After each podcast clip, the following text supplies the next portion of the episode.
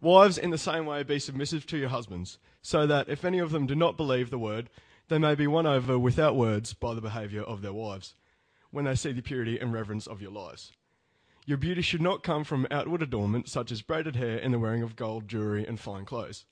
Instead, it should be that of your inner self, the unfading beauty of a gentle and quiet spirit, which is of great worth in God's sight.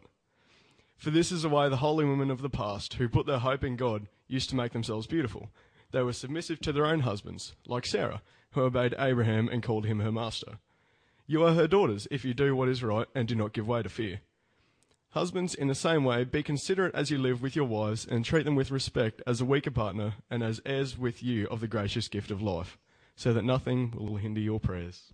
Lord God, uh, your word is really clear and uh, succinct on a whole bunch of things. And uh, it's really clear and succinct, particularly in this area of marriage and uh, what, a, what a marriage, what marriage is meant to look like and what it's meant to display. Uh, so, Lord, today, as we look at, um, in particular, men and husbands, uh, Lord, I pray that we would be, uh, I guess that you would open our eyes and that we would have a submissive and willing attitude uh, to listen to you and to follow what you say. Uh, God, oftentimes when you come in and you show us or you, you, you open our eyes to what the way things are meant to be, it can be really hard truth and it can be really difficult to perhaps accept and put into practice. Uh, but Lord, I pray that we would uh, actually see it as a gift. Uh, that when we come into alignment with you, that we, when we come into uh, following you and in willing submission with your will, Lord God, that uh, we would see that as a gift, uh, not as a hard, um, stubborn thing that we've got to drag ourselves into, but a gift and an opportunity to truly have life. So I invite you, Holy Spirit, come and do marvelous work today, I pray. Amen. Amen. As we look at this uh, scripture today, I'm focusing in particular on verse 7, uh, which is men, basically, and husbands.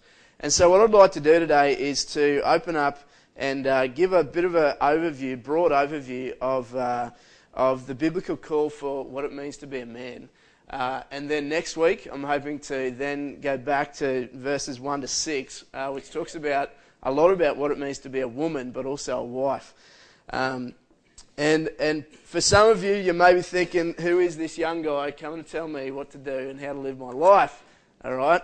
Uh, which you're probably right. I'm a young dude and I really don't have a right to tell you what to do with your life. But what we do believe here at the, at the project is that the Bible is uh, supreme in its authority in, in teaching us how we should live and showing us uh, what true life is actually all about. And that's my goal today, is that uh, we'd be able to look at the Bible and, uh, and that eyes would be open. Uh, I've been married for the last seven years to my lovely wife Renee, and uh, and have loved it. It's truly a joy. It's just a beautiful part of my life uh, in being married to Renee and uh, enjoying that for the last seven years. Uh, I'm also growing in my understanding of what it means to be a man. Coming out here and starting the project has uh, most likely been the, a, a, pinnacle point in my life of learning what it means to be a man. Uh, the 30 meeting together with other men to actually call each other to account and uh, to somehow open up the way for what it means to be a man has also been tremendous and huge help uh, in actually transforming my life into the likeness of Christ. And that's my hope today. That's my hope is that uh, as we learn what it means to be men, as uh, women learn what it means to uh, what what it is to see a man and uh, and understand what a man is, uh, that yeah, our eyes would be open. Uh, it's interesting. Uh, as a church, and probably my own life growing up, this whole idea of what it means to be a man and what it means to be a woman, and that there's actually clearly defined roles within the church, within marriage, within culture itself uh, was generally uh, not really spoken about and not very well defined. Personally, I didn't really have any idea. Obviously, the plumbing, you have a man and you have a woman, yeah? Uh, but actually, what that actually means, what, it, what does it mean when a man lives out his life? What does it mean when a woman lives out her life? Uh, and it has, wasn't until I started, I actually preached this, uh, this particular scripture maybe two years ago, and I started looking into it and started to really define some uh, clear aspects of manhood and womanhood.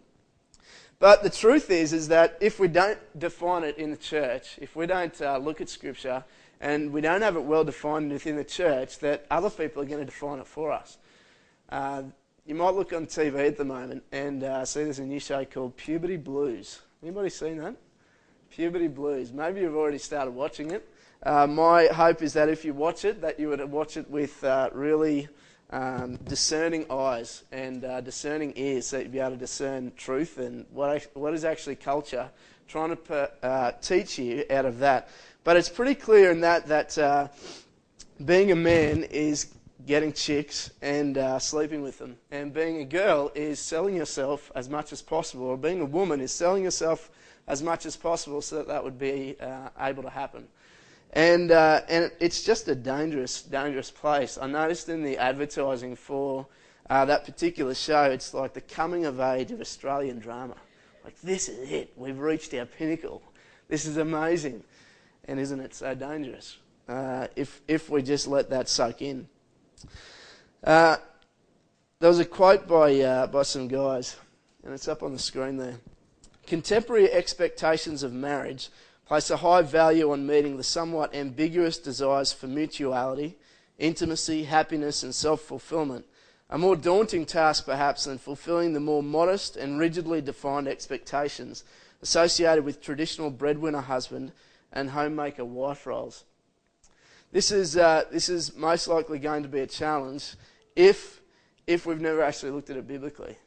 Uh, and if we've, if we've never actually, if, if culture has just been uh, what's teaching us about manhood and womanhood.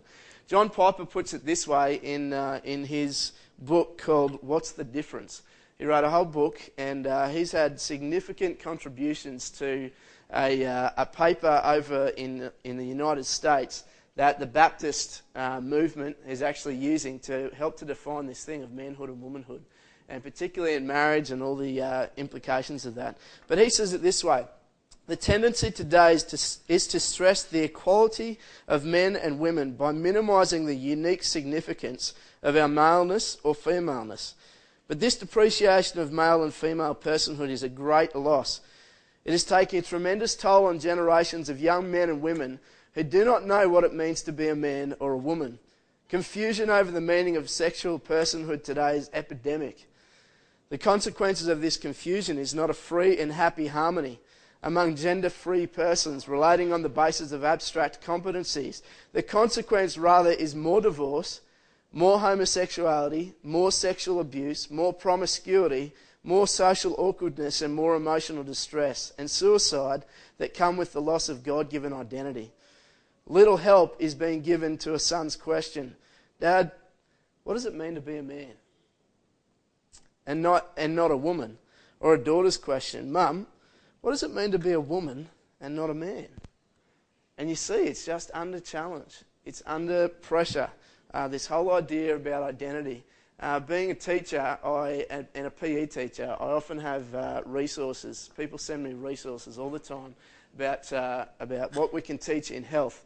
Um, and, and one of the particular ones, there's always, because it's such a, uh, I guess, a contemporary issue, it's an age old issue, but it's a contemporary issue, is uh, growing up gay.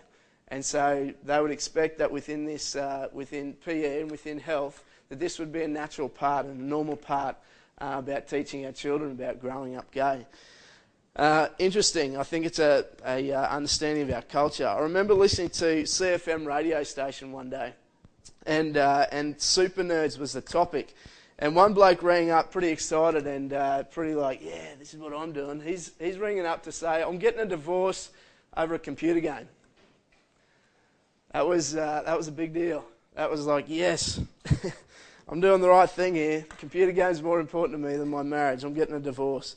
Uh, it's interesting as you think about the normalising of divorce and separation has become apparent, coupled with the growing number of parents or couples separating and living under the same roof, with the only thing holding them together being the children, the mortgage, or the business. Or the growing trend of counselling resources that would uh, help to counsel children to normalise somehow this thing where parents have been divorced and separated. And most likely, there's people sitting here right now who have experienced that. But the truth is, is this isn't normal, and it's not meant to be the normal.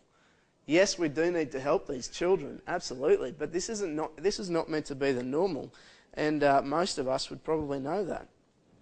Maybe it's the apparent uh, husbands who tear the house apart because of the argument he had with the missus. Uh, maybe it's helping ch- children understand why dad has run off with another woman or vice versa. Doesn't take long to have a look at culture around us, or perhaps even a searching of your own life, and you'll quickly find that marriage has either had a wonderful and healthy influence, or it's had a deeply scathing influence on your life. And my hope today is that somehow, as we look at Scripture, we'll be able to paint a picture, a much grander picture than that. And that there is hope that for young people sitting here, that for people who are yet to be married, that yes, marriage is actually quite possible. Yes, there's going to be issues. Yes, there's going to be things to deal with in marriage. But yes, it's quite possible by the grace of God to do what He intended for it to do. Uh, may be called tra- traditional. What I'm about to preach and what we're about to look at maybe actually be called traditional in our uh, in our culture, and people would maybe have a go at us that this is sort of past the years by date. That was like 60s. That was 60s, 70s sort of stuff. This isn't what we do now. You need to get up with contemporary definitions and contemporary ideas. Uh, and this is the problem: is that we as humans tend to deceive ourselves uh, and to think that we will actually do a better job of defining what it means to be a man, what it means to be a woman, and what marriage looks like. That we're actually going to do a better job than that. And uh, when we finally turn to God and He has some stuff to say about it, probably in our pride we go, yeah, that's nice, but we probably just want to squash it down and twist it around and make it just the way we like it. So we don't have to deal with the hard truths that God would present, uh, but actually, uh, actually just do what we like to do anyway. So instead, my hope for this morning is that we would take this as a gift and that what may be controversial, what may be uh, taken as really hard truth, would actually be a gift. And uh, that when we start to see our eyes opened and when Scripture is uh, revealed to us, uh, that it's a gift for life and it's a gift for the way that God intended it to be. So next week I'm going to, uh, oh, before I do that, I want to read you a quote from Elisabeth Elliot. Elisabeth Elliot is uh, the wife of Jim Elliot, who was a missionary that went into Africa, uh, if I get that right, Africa. And uh, he was actually killed by the tribe, the very tribe that he was trying to be a missionary to. And uh, Elisabeth Elliot, his wife, ended up a couple of years later going into that same tribe and uh, ministering and being a missionary in that tribe. And she made this quote. So she's just a hero of the faith. She has obviously been through deep and uh, hard times in her life. But she had this quote about what it means, uh, what we actually need in men. The world cries for men who are strong, strong in conviction, strong to lead, to stand, to suffer. I pray you will be that kind of man. Glad that God made you a man glad to shoulder the burden of manliness in a time when to do so will often bring contempt. This morning, as I preach and as I teach uh, to particularly men, uh, the goal is that, yes, I'm a man myself, and I'm a man learning to be a man, okay? And so when I preach this, I actually preach it to myself just as much as I would preach it uh, to you. Um, but we actually get to go right back to creation and you look at the story of creation, when God created man, uh, when God created man and woman, He created the whole world. Um, it sets the stage for what it for manhood and uh, for womanhood, and particularly for marriage. Uh, God created Adam first. He created Adam first in all the creative order, and there was order. It was a cool part about creation that He did it in order. Uh, he didn't just say bam and everything's there. Man, woman, creation, trees, animals. No, he did, he did it with order, which is a cool part about God. But in the order that he created man, he created, sorry, in the order that he created people, he created men, men first. And, uh, and Adam was the first, and his design was that Adam would actually be the head. Uh, he gave him responsibility and he gave him dominion over creation, that he would name animals, that he would work the land and he'd provide food. But he also created him to be the head of his soon to be family and to be the leader of his soon to be family. Uh, it wasn't good for him to be alone, so God created for Adam a helper fit for him. And oftentimes, this idea of a woman being a helper can be like, What? I'm just a helper? No way. I'm not just going to be a helper. That's such a derogatory thing. And the truth is that uh, the Holy Spirit actually came as the helper. So God Himself was a helper. Wasn't just, it wasn't, that's not a derogatory thing. The Holy Spirit comes with great power and has great uh, impact in people's lives. And as the helper, it's a significant role. So uh, it's not a derogatory term for the woman. But the thing is, they are both created equally in the image of God. Man and woman created equally in the image of God, equal in value, equal in purpose, but different in their roles. Not just different in their plumbing and their sexuality, but different in their roles.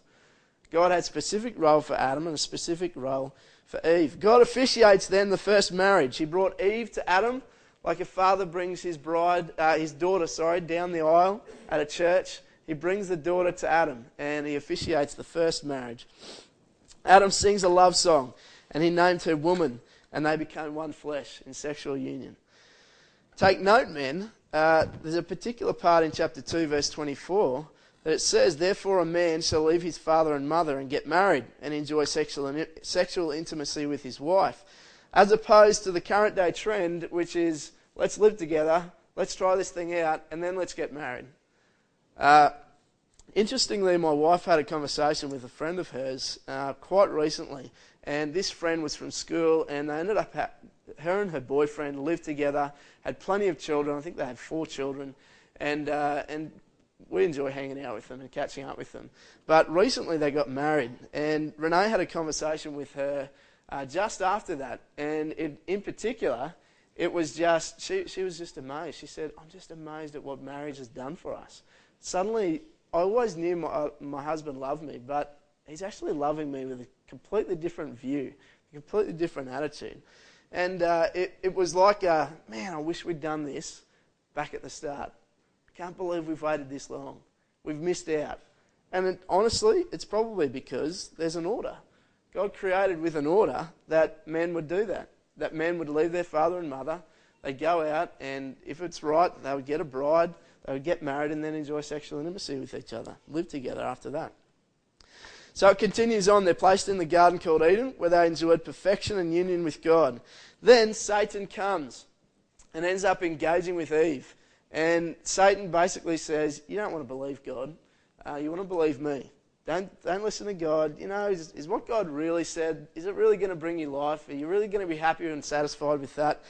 And uh, to some extent, Eve goes, Yep, you know what? I'm going to question God as well. I'm not happy with that.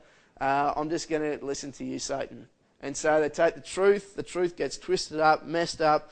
Eve gets deceived uh, and thought that God was holding out on her. The question here is where was Adam?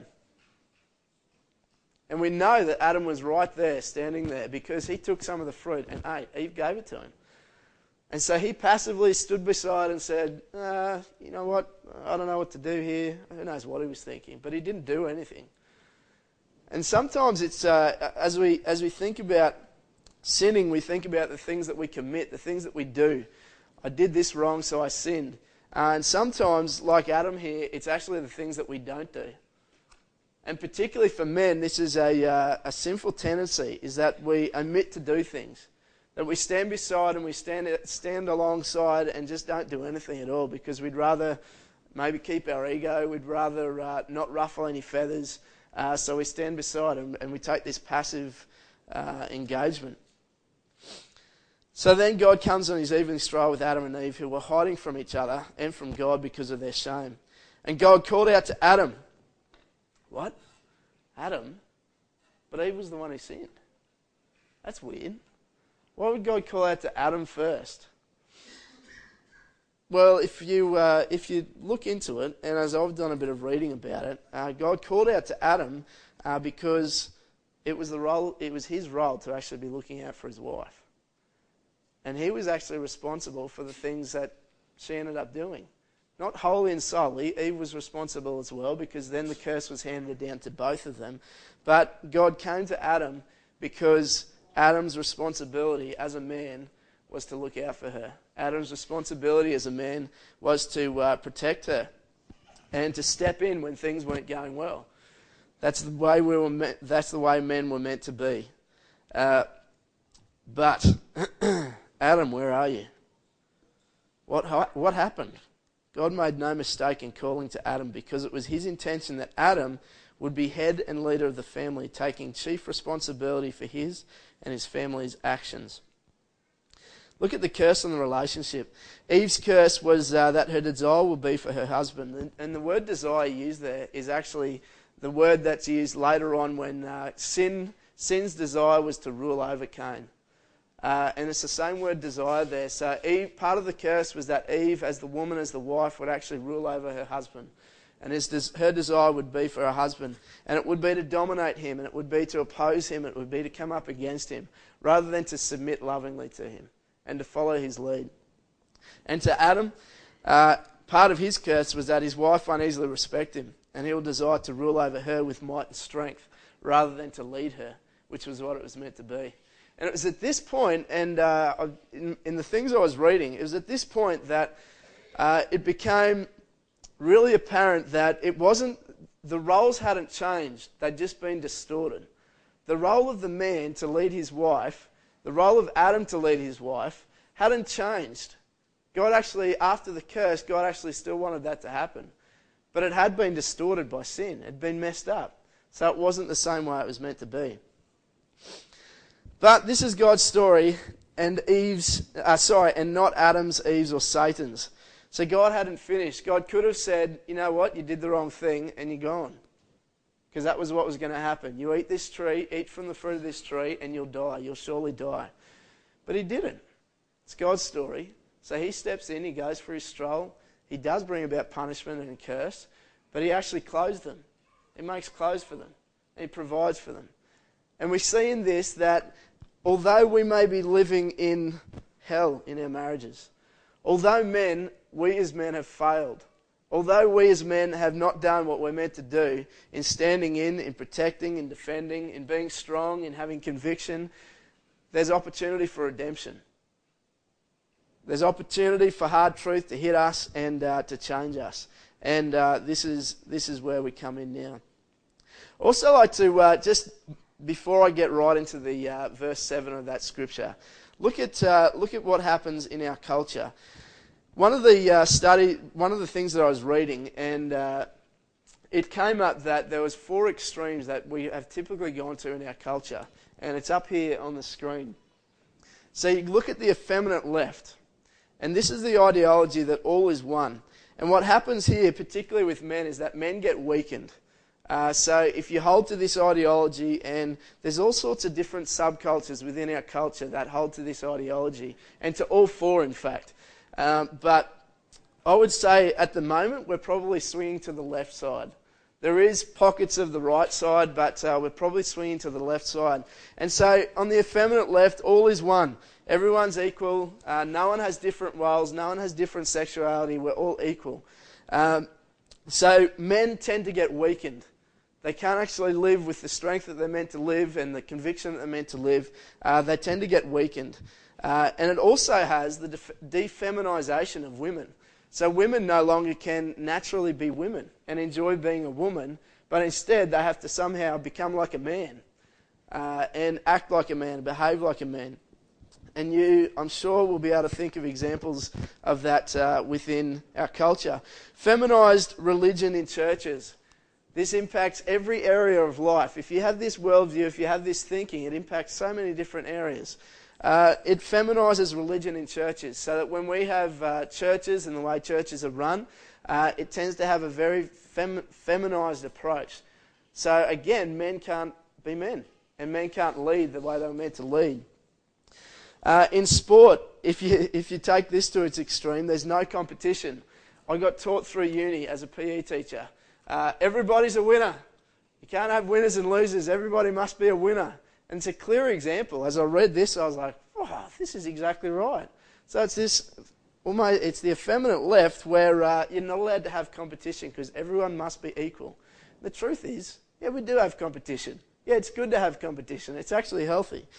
Uh, but then you look over the other side. We'll look at that in a minute. In education, Uh, this may not be the case in Australia, but I'm sure it is across the world. All male schools, so single gender male schools, end up being prohibited by law. And there's also prohibitions against educating boys and girls separately. Why? Because everyone must be equal. Everyone must have uh, exactly the same. Must be exactly the same. We can't actually look at our differences and uh, rejoice in them. Then you go to the next one on the left there, and it's egalitarianism.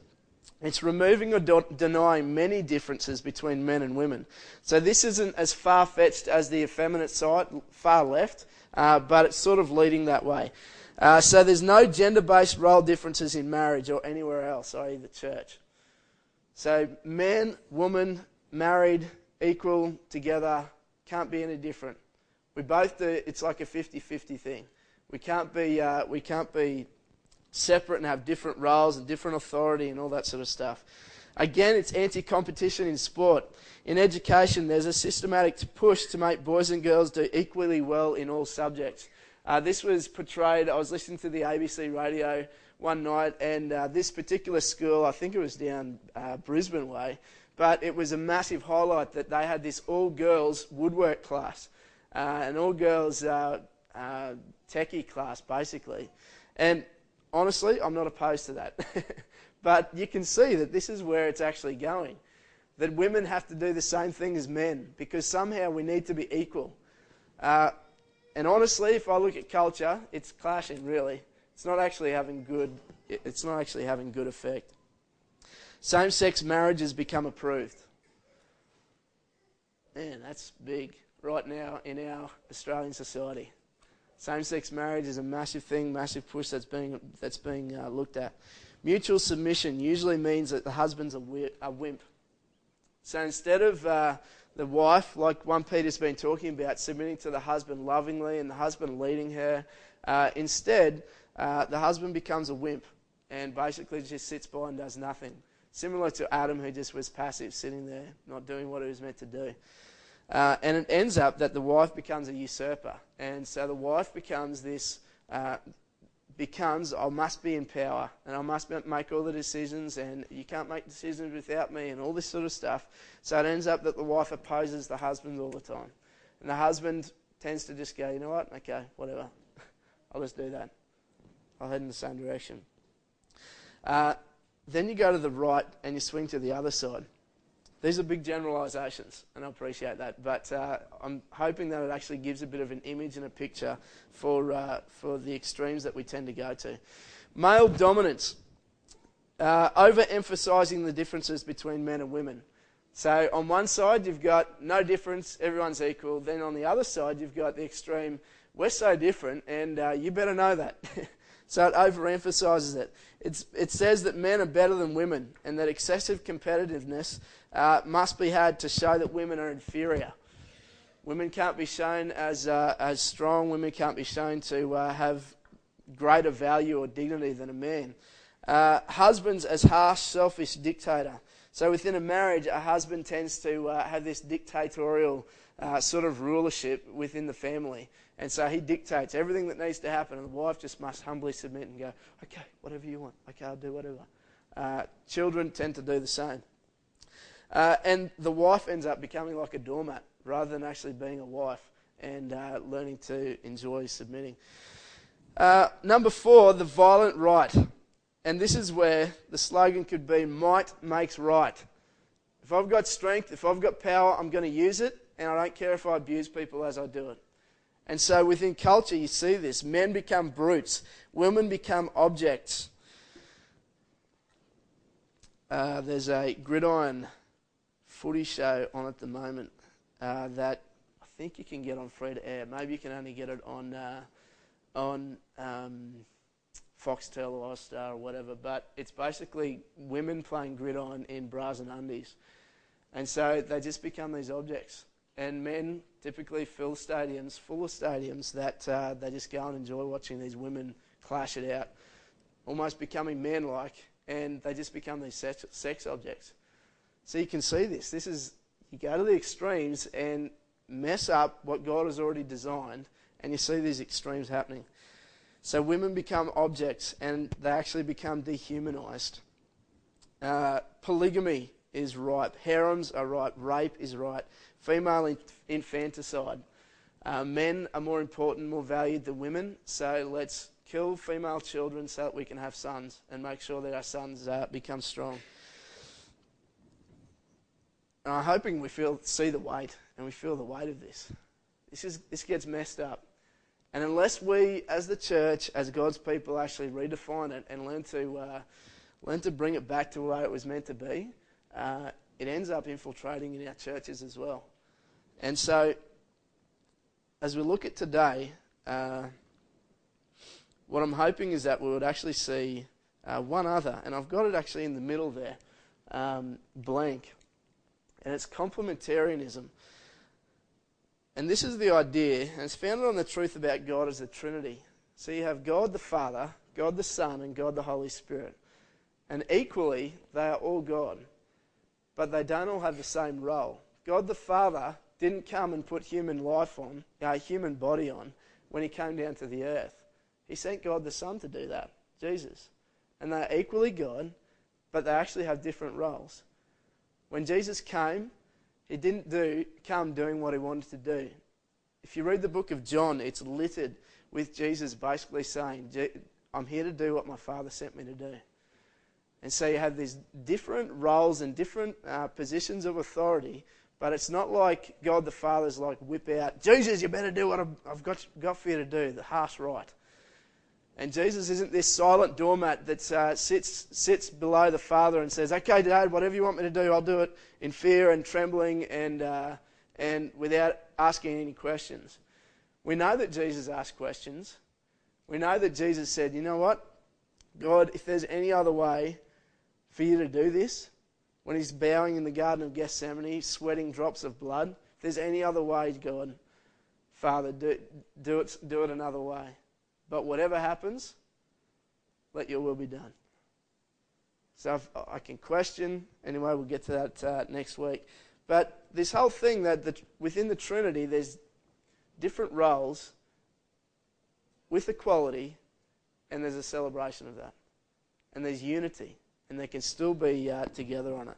And this happens within, within marriage as well when we consider men, women, and marriage, where the husband and wife are equal in their value, worth, and dignity, and work in a complementary fashion in the God designed roles that they have been given. That being, husbands being the head, lovingly, sacrificially, humbly leading their wives and family, and wives submitting to their husbands as helper. Quite interestingly, there's uh, a whole bunch of different people sitting here today, most likely, uh, some who have a very healthy marriage, and it's probably just a good reminder for you to come back and say, okay, God, what's your design for it again? Let's just see, let's keep in check, and let's come back in alignment. Maybe there's others sitting here today where marriage is, it's just not great. It's just a slog. It is a hard slog. And uh, maybe there's opportunity for you to have, see the way God designed it to be and learn and come back into alignment with what God wanted. And maybe uh, you're actually single today and you're not intended to get married anytime soon. Uh, statistically, over half of you will become married. I'd look over here because there's mostly singles over here. Half of you, over half of you, will become married one day, and uh, and you can actually begin preparing for that. And men, you can learn to become men now rather than after you get married, thinking that uh, marriage will help you and uh, make you the man that you need to be. No, it actually starts right now. Uh, so let's go. 1 Peter chapter 3, verse 1. Big introduction. Likewise, wives, be subject to your own husbands, so that even if some do not obey the word, they may be won without a word by the conduct of their wives. I just want to see that first part, likewise. Likewise means obviously something before in 1 Peter has actually been talking about uh, submission. All right, and as you look back uh, in 1 Peter chapter 2 and chapter 1, the context basically is submission to people in authority. And so, likewise, means that uh, the wives and the husbands, the men and the women, actually are people in submission. Uh, they're in submission to their government, they're in submission to uh, maybe their boss at work. Uh, that submission is not just a thing for a woman, but that it's actually a thing for a man and a woman. And the big idea is that a man uh, would actually be submitting not just to himself. and if he did, it would probably tend towards the uh, extreme right over here, if he's only submitting to himself. But that a man would actually be submitting to Jesus and willingly coming in submission to following him. Because ultimately, as I said, you go to the extremes and uh, it becomes messy. Then you move on and uh, and you think about the two extremes. The one extreme is to wimp out and be a passive husband who doesn't lead but does what he's told because that's easier. Your idea is that your wife does a better job than you, so you just sit back and let her do it. Maybe your wife is more educated than you, and so you think that it's her responsibility to provide, protect, and lead the family on the basis of her education. There's maybe been too many times where your wife has resisted you, so you've given up and let her have at it. And maybe there's times where your wife is more like your mother who tells you what to do and how to do it, and you sit by and do whatever she says. So things haven't really changed since you left home and actually entered into marriage. Or you might end up becoming like a chauvinist who is abusive and who mistreats his wife. You speak all kinds of harsh words to her. You make threats and actually sometimes carry through on those threats, whether it's physically, emotionally, verbally, whatever. Your wife and family fear you because you're unkind, you're militant, and you've used physical violence or loud and abusive yelling to get your way. Your wife is often resisting you with the same temperament that you're showing her. And so you're just clashing all the time because you've got these two strong people having at it, trying to do the same job as each other, and uh, it's missing it. What I'd like to suggest instead is complementarian headship. Ephesians 5. Uh, uh, sorry, Ephesians 5, if you've got it there, or if you'd like to make note of the reference. Ephesians 5 is a scripture that I often come to when uh, my wife and I are having an argument, which happens, obviously, within a marriage. Uh, and I get to a point where I go, I can't see a way out of this. And I oftentimes will open up Ephesians 5 and go, all right, here's what I'm called to do. How am I going to do this in this situation? This is tough. Uh, I'm really annoyed. I'm really frustrated that I'm not getting my way or that things aren't going the way I wanted them to. And, uh, and somehow I actually need to love like Christ loved the church. Says this Husbands, love your wives as Christ loved the church and gave himself up for her in the same way, husbands should love their wives as their own bodies. We get two things from this. One is that the marriage of a man and woman right now is actually meant to not, it, it, it doesn't end with the man and the woman in the marriage. The marriage is intended, the way God designed it, was that the marriage would actually image the relationship that Christ has with his church. And the way that Christ came down, the way that Christ lived and died for his bride, the church, even when she didn't deserve it, that's actually meant to be what we as married, married people are meant to do. And what you, when you get married, if you're not already married, uh, are meant to do. Our marriages are meant to reflect this beautiful relationship that Christ has with his church. That's its design. That's, a, that's one of its main intentions. If we only make it about love, if we only make it about sex, if we only make it about uh, ha- keeping each other happy, we're only getting this far in what it's meant to do. We've got, man, there's a glorious amount of opportunity uh, to glorify God within our marriage.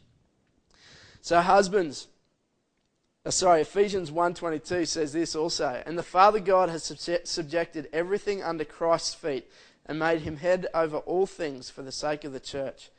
Husbands, your Christ like, sacrificial, humble, self- selfless love and leadership of your wife is done with her well being in the forefront. So, as a husband, as men, as you grow up to be men, uh, our leading and our desire to love our wives like Christ loved the church has it as with our wives at the forefront and her well being and uh, her honour at the forefront. When I make decisions, when you consider sexual intimacy, when you date your wife, when you provide for your wife, when you protect your wife, you're doing these things with her well being in mind before your own. It's not just for your good. Uh, if my identity is that I'm this amazing husband and uh, I am this amazing provider and I'm this amazing romanticist, whatever, uh, then probably you're at the center. not Christ and not anyone else, particularly your wife. Husbands and men, ask yourself is this the sort of love and leadership I show towards my wife? If not, then you're likely tending towards either the two extremes I mentioned at the start. So you're either tending toward the left or you're tending toward the right. Now we come to verse 7 in 1 Peter. Jumping around, I know, uh, but let's hook right in. Likewise, husbands, live with your wives in an understanding way. What does this mean? Live with your wives in an understanding way. It means that husbands actually are intentional about the way they understand their wife. It means that they're actually intentional in uh, taking time to ask their wife questions about your, her spiritual walk. How are you going spiritually? How can I help you? How can I pray for you? means that they're actually uh, asking intentional questions about her physical well being. Are you surviving well? How tired are you? How stressed are you? What am I going to be able to do to help out here? To understand her well. And it's also about her remote, emotional well being. It's about listening to her and making notes. Uh, Mark Driscoll showed me this uh, in particular, where he has uh, just a notebook that he takes around with him everywhere. I forget what he calls it, something. Anyway, uh, it's a notebook that he takes everywhere.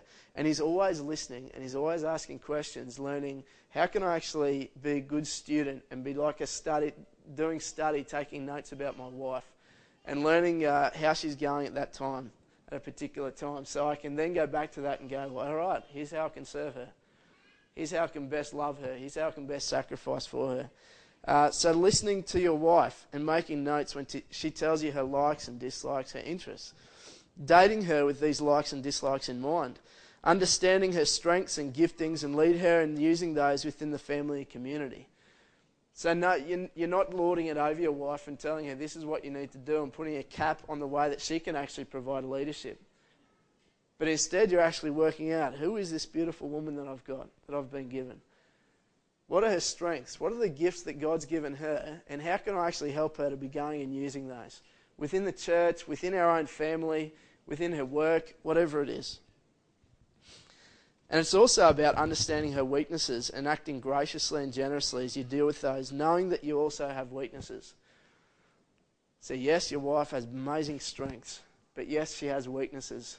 And they're usually the things that are drawn out pretty quickly within a marriage all the weaknesses and the frustrations and the things that you don't really like about each other. Your job as a husband, your job as a man is to lead her in those. And as Christ laid down his life and as Christ sacrificed and loved his bride, the church, so you would also do the same. Knowing your wife's weaknesses, knowing her strengths, and loving her in that way. The next part of uh, chapter 7, uh, sorry, verse 7 says this so the first part was likewise, husbands, live with your wives in an understanding way, showing honour to the woman as the weaker vessel, since they are heirs with you of the grace of life. If you're keen to come back next week, I'm going to talk uh, a little bit about this thing about the woman being the weaker vessel. Um, the big question um, for men as they consider the woman being a weaker vessel is what, what are people meant to do when they see weakness? What are people meant to do when they see somebody or something that's weak? You're meant to go and you're meant to help it, protect it, and defend it, and, and, and provide for it. And so when the Bible uses this uh, particular language here, showing honour to the woman as the weaker vessel, uh, it actually is meant to be so that men would do what they're meant to do.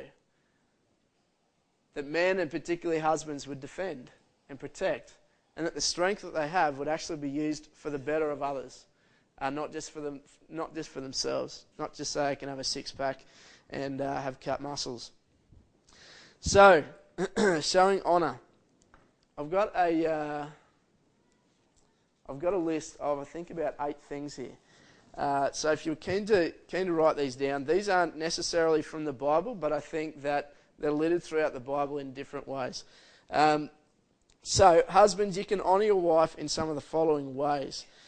Uh, and these are ways that, yes, some are biblical, some are just uh, things practically that you can do. And so my hope is that they'll serve as a help for you in uh, learning to do what you're meant to do as a man and as a husband. Providing for her.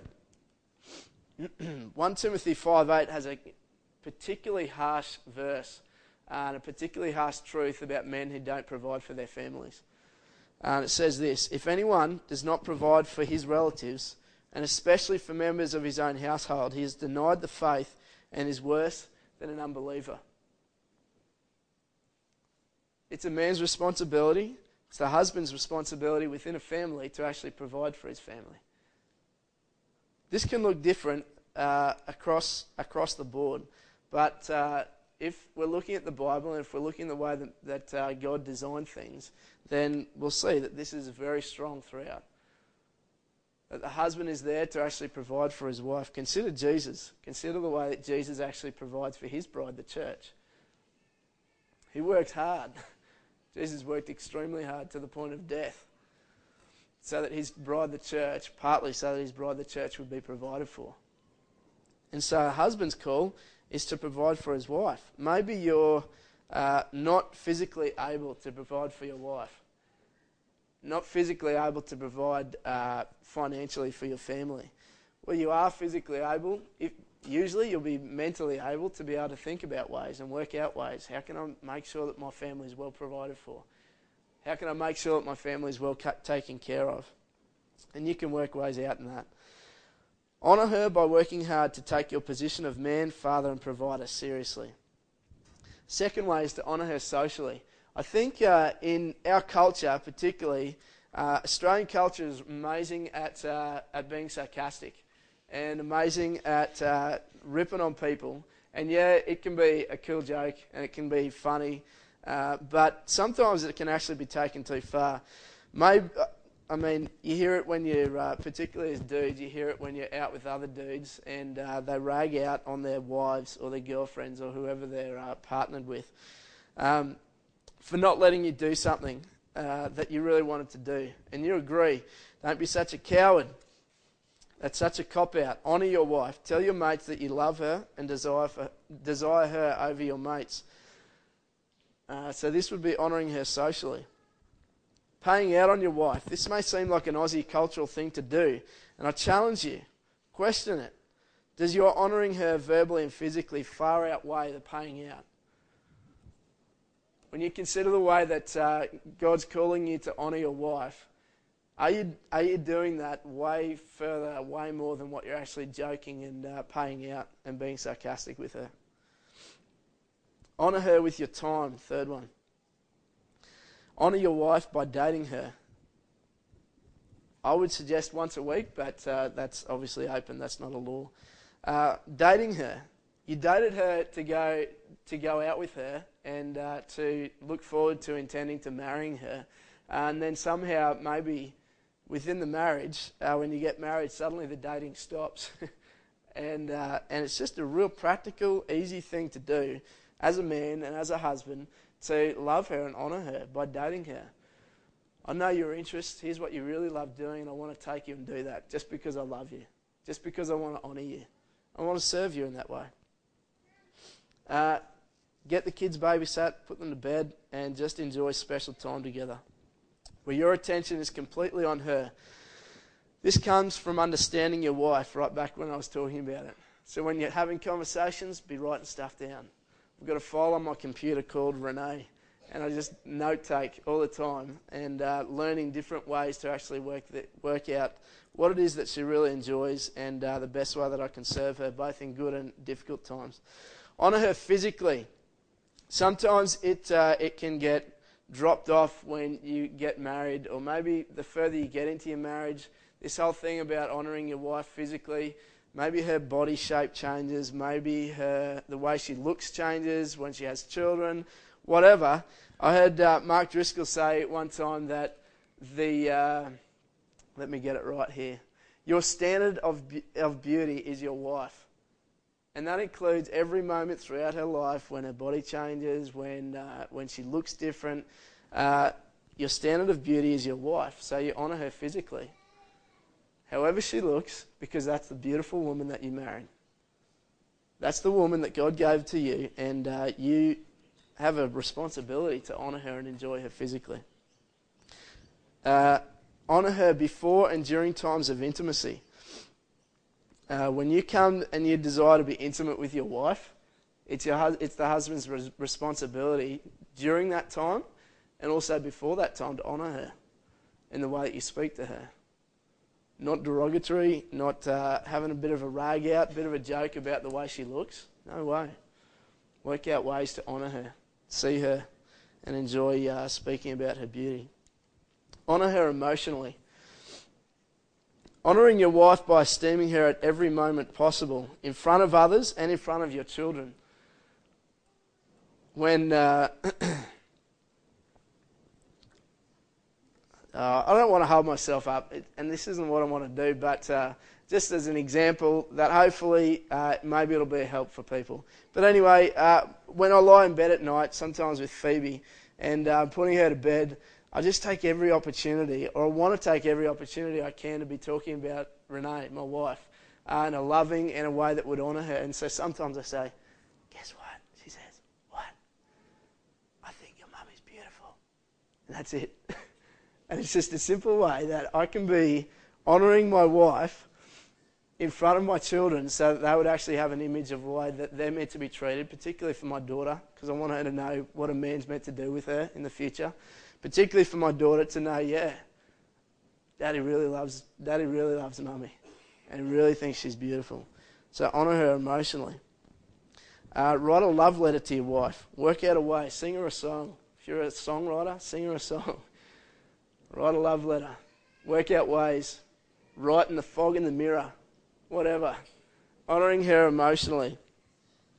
Uh, as a man. Oi. There goes a page. Be the initiator. Be the initiator of love, repentance, and forgiveness. As a man, you're actually made to be strong. And uh, if you look at the image of Christ and the church, think about what Christ did uh, in relation to the church, in relation to the people that he was trying to redeem and, and, uh, and bring into uh, life, into true life. And you know that Christ actually initiated. We didn't make a decision and somehow on the earth go, okay, now it's time for Christ to come. Now it's time for Christ to come and do what, what uh, he needs to do so that we could sort this relationship out. No, God actually initiated from even before the creation of the world that Jesus Christ would come to the earth at a particular time and come and love people and serve people to the point of death, to the point of rising again, uh, so that he could redeem for himself a church. And in the same way, if husbands are going to love their wives, uh, then you'll actually be the initiator. Uh, in particular, when there's arguments and when there's, uh, when there's fights going on, Husbands, you're going to be the ones initiating the forgiveness and the repentance, even if you know that it wasn't actually your fault. It wasn't Jesus' fault that we'd sinned and done the wrong thing. But He came and He made the necessary uh, decision, the necessary actions to be able to actually bring about forgiveness. And in the same way, husbands, in the middle or at the end of a fight or an argument or whatever's going on, you approach your wife and you work things out and initiate the forgiveness and the repentance process. Because that's the way we were designed to do it. Will there be times where your wife will come and do it? Absolutely. But it ought to be that men will be taking the lead in this particular area. Initiating love, repentance, and forgiveness. You pursue your wife like Christ pursued his bride, even to the point of death, and when he didn't have to. the next one, number seven, decision making. Honoring your wife during decision making. Do not see your wife as a threat when making a decision. Instead, husbands, and this is just a few little guidelines, it's not the law, it's not necessarily written in the Bible, but husbands, when it is a minor decision, just do what will please your wife. When it is more major decision, talk openly and honestly about it. And wives, we'll get to uh, look at that next week when we look at what it means to submit, even when you disagree. Because it's actually possible and actually okay to submit when you disagree.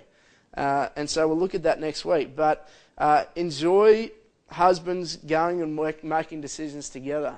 But be prepared that you may actually have to take the lead even when your wife doesn't agree with you necessarily. Usually, there hasn't been times personally in our marriage where I've had to do that. Somehow, by the grace of God, Renee has had a change of heart, and uh, it's actually come in alignment with what I think God's calling us to. Um, but uh, there may have to be times. and finally, with your children. Honour her with your children. I talked about this before, but taking every opportunity to think about how can I honour my wife and honour their mother in front of them, uh, not just by what I say, but the way that I treat her, what I do uh, with, within our marriage. We talked about this before, but honouring the woman as the weaker vessel, physically and emotionally. And we talked about what the, uh, what the strong ought to do with the weak. The strong, as a husband and as a man, you are strong, you are made strong, and so you're meant to defend and protect and fight for your wife and fight for your, uh, for your marriage and fight for what God actually intended for it to be like. This next part is an interesting part. It's so that uh, your prayers may not be hindered.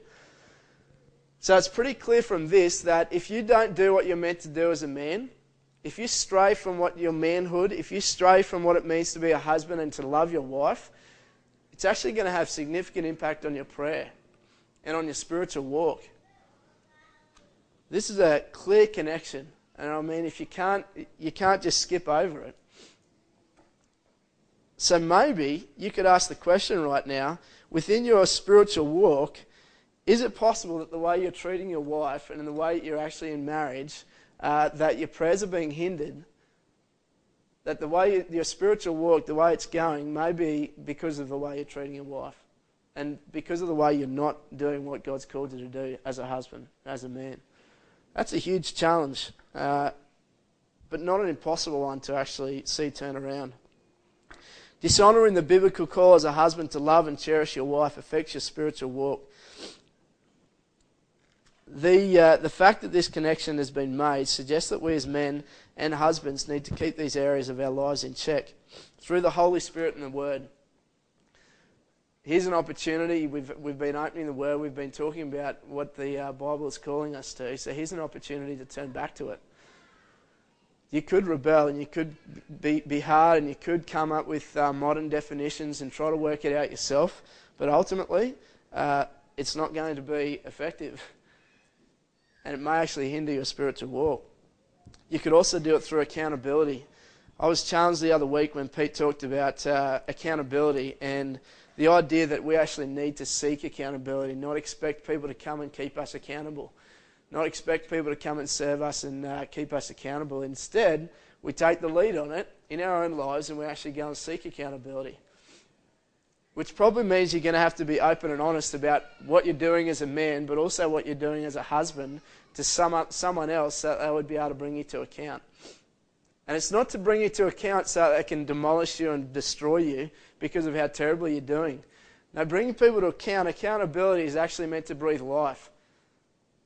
Yeah, it will be challenging. Yeah, you'll be confronted like nothing else. But man, it's, it's going to bring you life because you're actually coming into alignment with what God's calling you to do.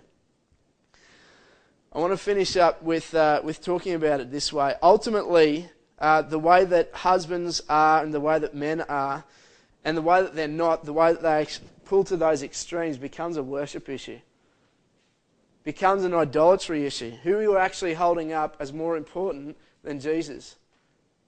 Is it yourself? Are you actually being uh, your own idol?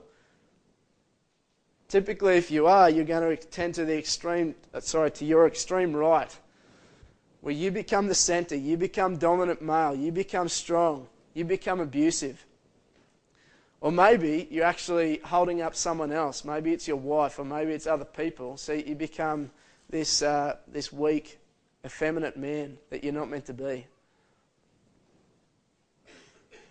The sinful tendency of men are worship issues.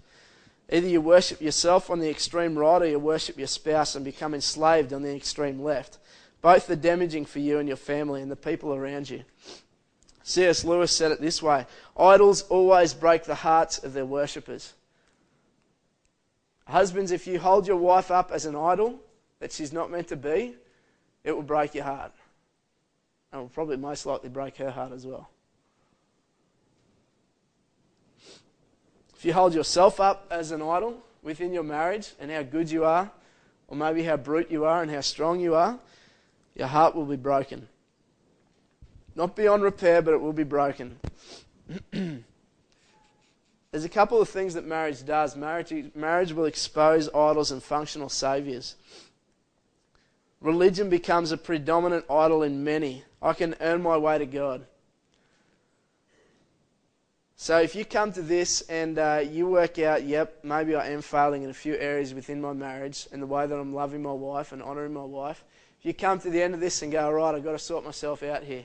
I'm going to get this sorted. I'm going to become stronger. I'm going to lead better. I'm going to be an amazing man. Probably you're going to tend toward religion. And it's going to become idolatrous and it's going to mess things up. it's probably not going to go all that well. But you come and you come humbly to Jesus Repent of the things you're doing not so well. Repent of the things where you're sinning. You come to Jesus and He transforms you. Couple of practical suggestions for pursuing true worship in marriage as a man. Begin to ask yourself in the small stuff who am I worshipping here? What does repentance look like? Number two, be a God centered spouse and not a spouse centered spouse. There's been times in my in, in our marriage uh, for Renee and I where it has just become the focus has just become on our marriage, and uh, it's I, have become very much a spouse-centered spouse. So I, I, need to serve my wife. I need to love my wife. I need to. Uh, it, it just becomes completely centered around her, and ultimately it's it's come to some pretty low points because she ends up crumbling under the pressure of, of what I'm trying to hold her up to be, of being my idol. And so when I'm a spouse centered spouse, it's not going to go well within my marriage. So I need to shatter the idol, which isn't shattering my wife. I need to shatter the idol and, and bring Jesus back to his rightful place of worship. Bring Jesus back. Point out evidences of grace in each other. And don't get lost in idol hunts and miss, miss the big picture or God's glory. So, wives, some of you uh, are sitting here and you're going, man, my, my husband he's going pretty well, or maybe he's not doing so well, and it can become this idol hunt. Where are his idols? How am I going to show him what his idols are so I can change him and make him better? Uh, and probably it's not going to be helpful, but instead you pursue God's glory and what God's calling each of you to. and pray scripture for your marriage, focusing on worship of Christ and his redemption, redemptive work in you. Psalm 34:22 says this, "The Lord redeems his servants no one will be condemned who takes refuge in him. There is hope for every man sitting here today. There is hope for every marriage sitting here today. And listening to this, wherever you are, there is hope that Jesus can redeem you. But it comes by confronting truth, comes by hearing truth, and somehow responding to it in light of Jesus and in worship to Jesus. The wonder and mystery of marriage is actually ultimately all about God. In His love, sending His Son for a sinful bride known as the church, who Christ passion, passionately pursued to the point of death to redeem her from sin and bring her back to true life. Just like to uh, finish on this particular quote. It's by a guy called uh, Jay Adams. He uh, is a heavy lifter in the biblical counseling movement over in, uh, in the States. Is it the States or, or Britain? The States? Yeah, Jay Adams. He says this most marriages develop their characteristic patterns not by design, but by drift. This could be applicable to men as well. Young men sitting here. Courses of least resistance, following one's own desires and the like, in time develop into patterns. But you will never drift into God's pattern. It will come only by repentance by prayerful understanding and by conscious decision to follow it. The decision must be backed by continued daily awareness of what you're doing and a, and a repetitive effort to realize God's design in all you do.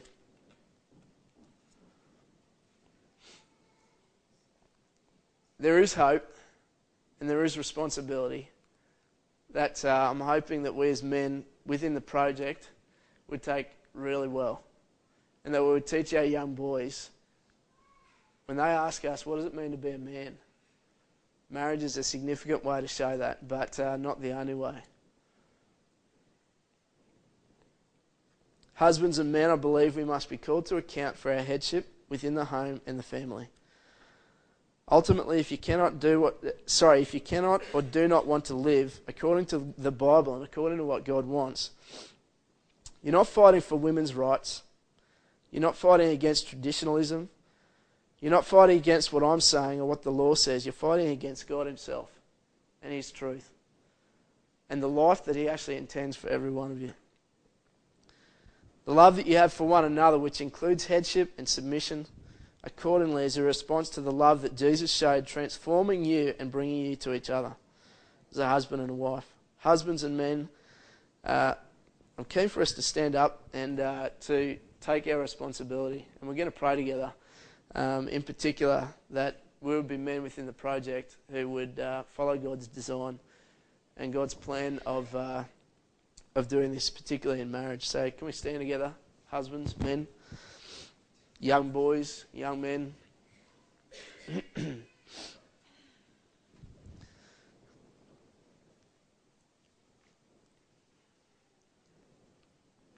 Lord God, uh, I thank you for your word, and I thank you that uh, it, brings to, it brings us to account in a really healthy and special way.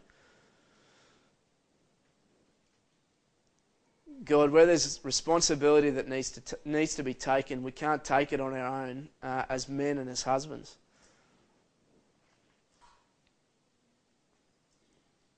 But we do need to take it, Lord, and I pray uh, and I ask that you would give us grace to be able to take our responsibility well, to really truly define and, and, and continually defining uh, what it means to be a man.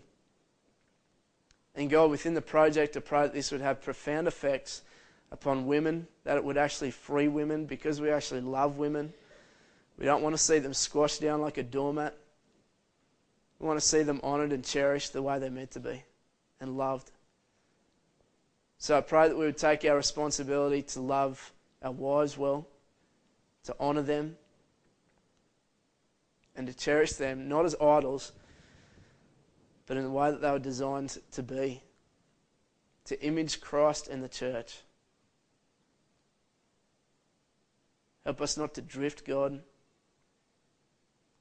Help us to stand convicted, knowing the truth, and coming forward in the truth to doing what you're calling us to do.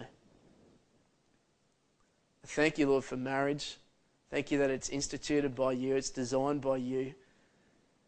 Lord, as we uh, continue to learn and to continue to grow in, uh, in our marriage, in our marriages, what it means to be a husband and what it means to be a wife, God, this would breathe so much life and inject so much uh, life within our body here at the project.